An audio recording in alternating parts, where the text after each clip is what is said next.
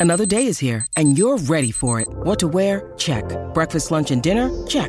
Planning for what's next and how to save for it? That's where Bank of America can help. For your financial to-dos, Bank of America has experts ready to help get you closer to your goals. Get started at one of our local financial centers or 24-7 in our mobile banking app. Find a location near you at bankofamerica.com slash talk to us. What would you like the power to do? Mobile banking requires downloading the app and is only available for select devices. Message and data rates may apply. Bank of America and a member FDIC. It's time for Football Asia with Paul Williams. Yes, let's wrap things up with Football Asia in the company of Paul Williams from the Asian Game Podcast. Evening, Paolo. Simon, Alex, how are you going, guys? Very good. Good, mate. Uh, so the AFC Under 20 Asian Cup went the way of Australia's conquerors, Uzbekistan. Uh, should we be surprised by this, given they've been starting to win tournaments at junior level on a on a reasonably regular basis over the last few years, and uh, they've put a lot of investment into their development as well, uh, with help from the president. Yeah, I mean, we probably shouldn't be surprised. And the fact that they hosted it naturally gave them an advantage anyway. But I think we spoke about this on the show a week or two ago. And it's not just the fact that they've invested in youth development, which is obviously important. It's they've invested wisely with how they've gone about it as well. So they've now it's just they won the AFC under 23s four or five years ago. They've now won the under 20s as well. They've got great hopes in their uh, current Olympic team to qualify for Paris 2024, and, and they've put a lot of stock in them, as I spoke about a couple of weeks ago. That that club side they've effectively created from their, their national Olympic team, Olympic FC, that are competing week out and uh, week in week out in, in the top division and and doing rather well as well. So not only does that stand them in good stead in underage tournaments, it gives them a great platform now for the senior national team to have this sort of production line of talent coming through. Obviously, with an eye on the Asian Cup in less than 12 months, but also an eye on 2026 as well. We know they've been the bridesmaid in Asia so many times before, been so close to the World Cup, but never been able to get there. Now they've got this production line of talent coming through. That really holds them in good stead as they build towards this next qualification cycle. And a lot of those will be hitting their peak around 2026 as well. So it suggests that there's, you know, good things on the horizon for Uzbek football. Uh, and I mentioned that the president and the government have, have lent a helping hand. As I understand it, the foreigners who come in to coach in Uzbekistan and try and help out and bring their knowledge and experience, they're exempt from paying income tax at all.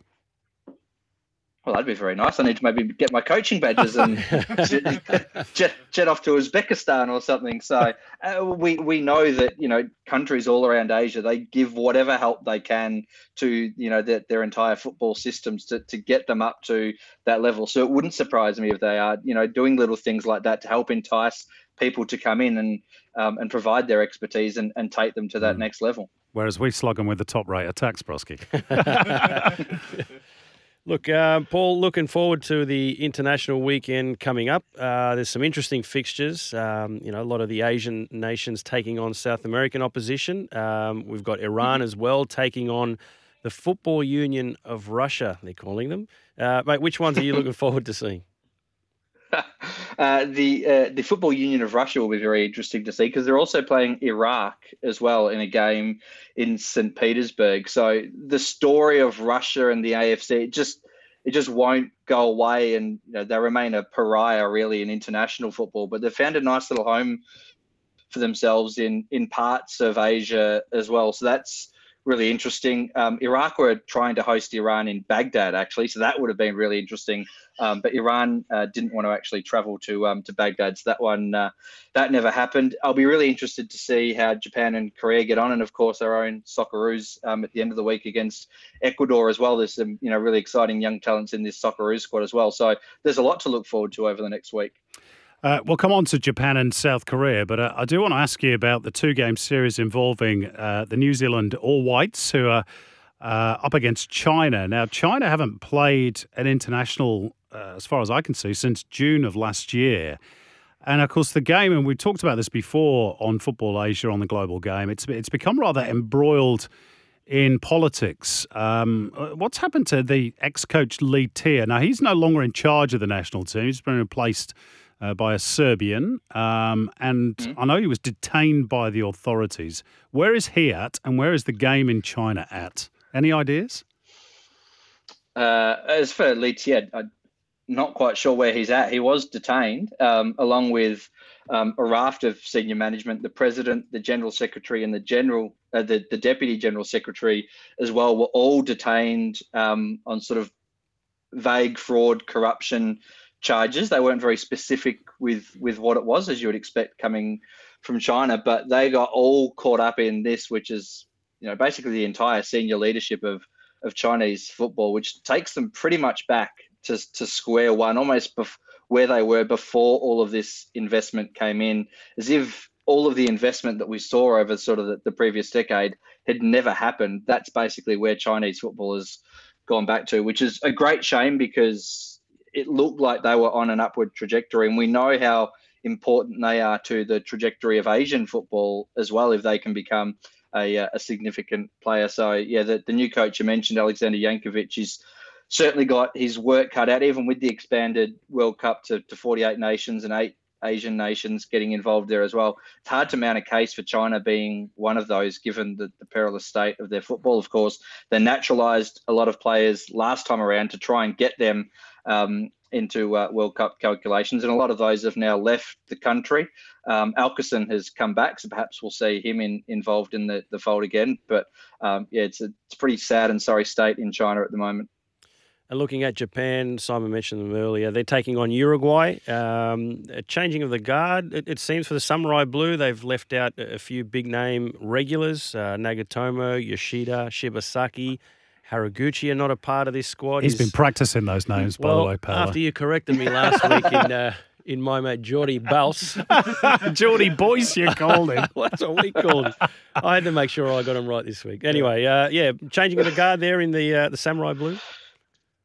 It is, and I think it's kind of an inevitable changing of the guard that, that hap- had to happen. When you look at the age of some of those players that have gone out, I think it was inevitable that they probably weren't going to make another World Cup cycle. So that sort of fresh generation coming through had to start now. And when you look at some of the age of the, the players that he's called up, a lot of them are of that, that younger profile as well. One that really stands out is Keito Nakamura, who plays in Austria and was perhaps the biggest surprise selection, especially with someone like Kyogo Furuhashi continually being overlooked as well. But Moriyasu's spoken about, and we, we saw this Arnie did this well in the last qualifying cycle as well. He wants to create a bigger pool of players and a greater depth within the squad. So he's going to be calling up more players to come in, get experience in the national team, so that if he needs to call upon them in the future, they've got that experience. So perhaps we should expect to see this. We've almost become accustomed to Japan's squad being so settled and so stable over the last couple of years. So perhaps while they sort of prepare for the next World Cup cycle, we will see this chopping and changing and new faces coming in and going out as they try and um, unearth a, a few um, potential bolters for the future as well. One that I am, am, super excited to see, a name to look out for, uh, Kashif Bangunagande, who's a left back for FC Tokyo. I'd like to see Broski try and pronounce that one next week. Um, a left back for FC Tokyo. So he's getting great training alongside Nagatomo there every single week, who's one of their best left backs, of course. And he's a little bit like um, Nagatomo as well. He's short in stature, full of energy, quick pace, great cross. So um, he's only 21 years old, and he's part of a growing number of Japanese players that are of mixed race as well. So he's got a Ghanaian father and a Japanese mother as well. And I watched him for FC Tokyo a couple of times, and I really like the look of him. So there's one to keep an eye on. Um, interesting. You mentioned Arnie as part of that little chat there. Um, Hajime Moriyasu has sort of done a bit of a Graham Arnold, hasn't he? I mean, he wasn't very popular midway through the qualifying section. A lot of mm. the. Japanese supporters wanted to get rid of him, but they had a good World Cup. Is he now back in favour and is he going to change his approach? I mean, he's known as being a rather pragmatic uh, coach. Is, will that change, do you think? Mm. I think the fans want it to change. And it, it, as you said, it very much mirrors Arnie's situation here in Australia as well. Of course, when he got reappointed, there were still some critics of that who still thought he should have been moved on and a fresh face come in. But given the World Cup that they had, it's hard to argue that you get rid of a, a coach who had been so successful in winning games against Spain and Germany as well, and probably should have uh, beaten Croatia in the um, in the round of 16 too. So um, he, he certainly made a case for himself.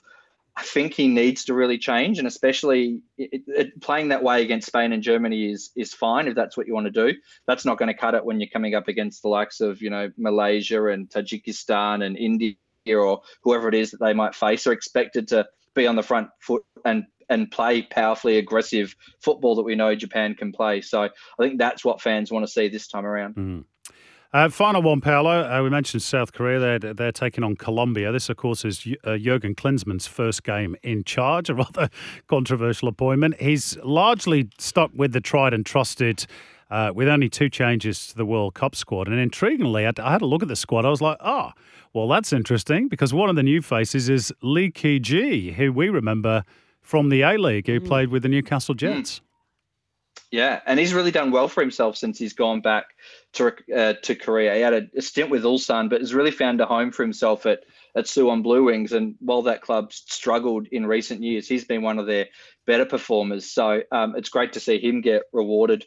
No surprise that Klinsmann stuck with the, the tried and tested. We we spoke a couple of weeks ago that he's probably on a little bit of a short lease with uh, the Korean fans, so he won't want to come in and rock the boat too much. He'll want to get off to a really smooth steady start. So it makes sense to you, you pretty much call up the World Cup squad, um, let them get first crack at it. They know um, they know each other. They know um, essentially how to how they want to uh, how they want to play, and we saw them do that at the World Cup as well. So um, he's not going to rock the boat too much early. Um, and while they've got you know players like Kim Min Jae and Son Heung-min in the side, um, they've got a great core of players to to build a team around. Yep, sure have. I'm sure Jurgen is learning the names just like Broski at the moment.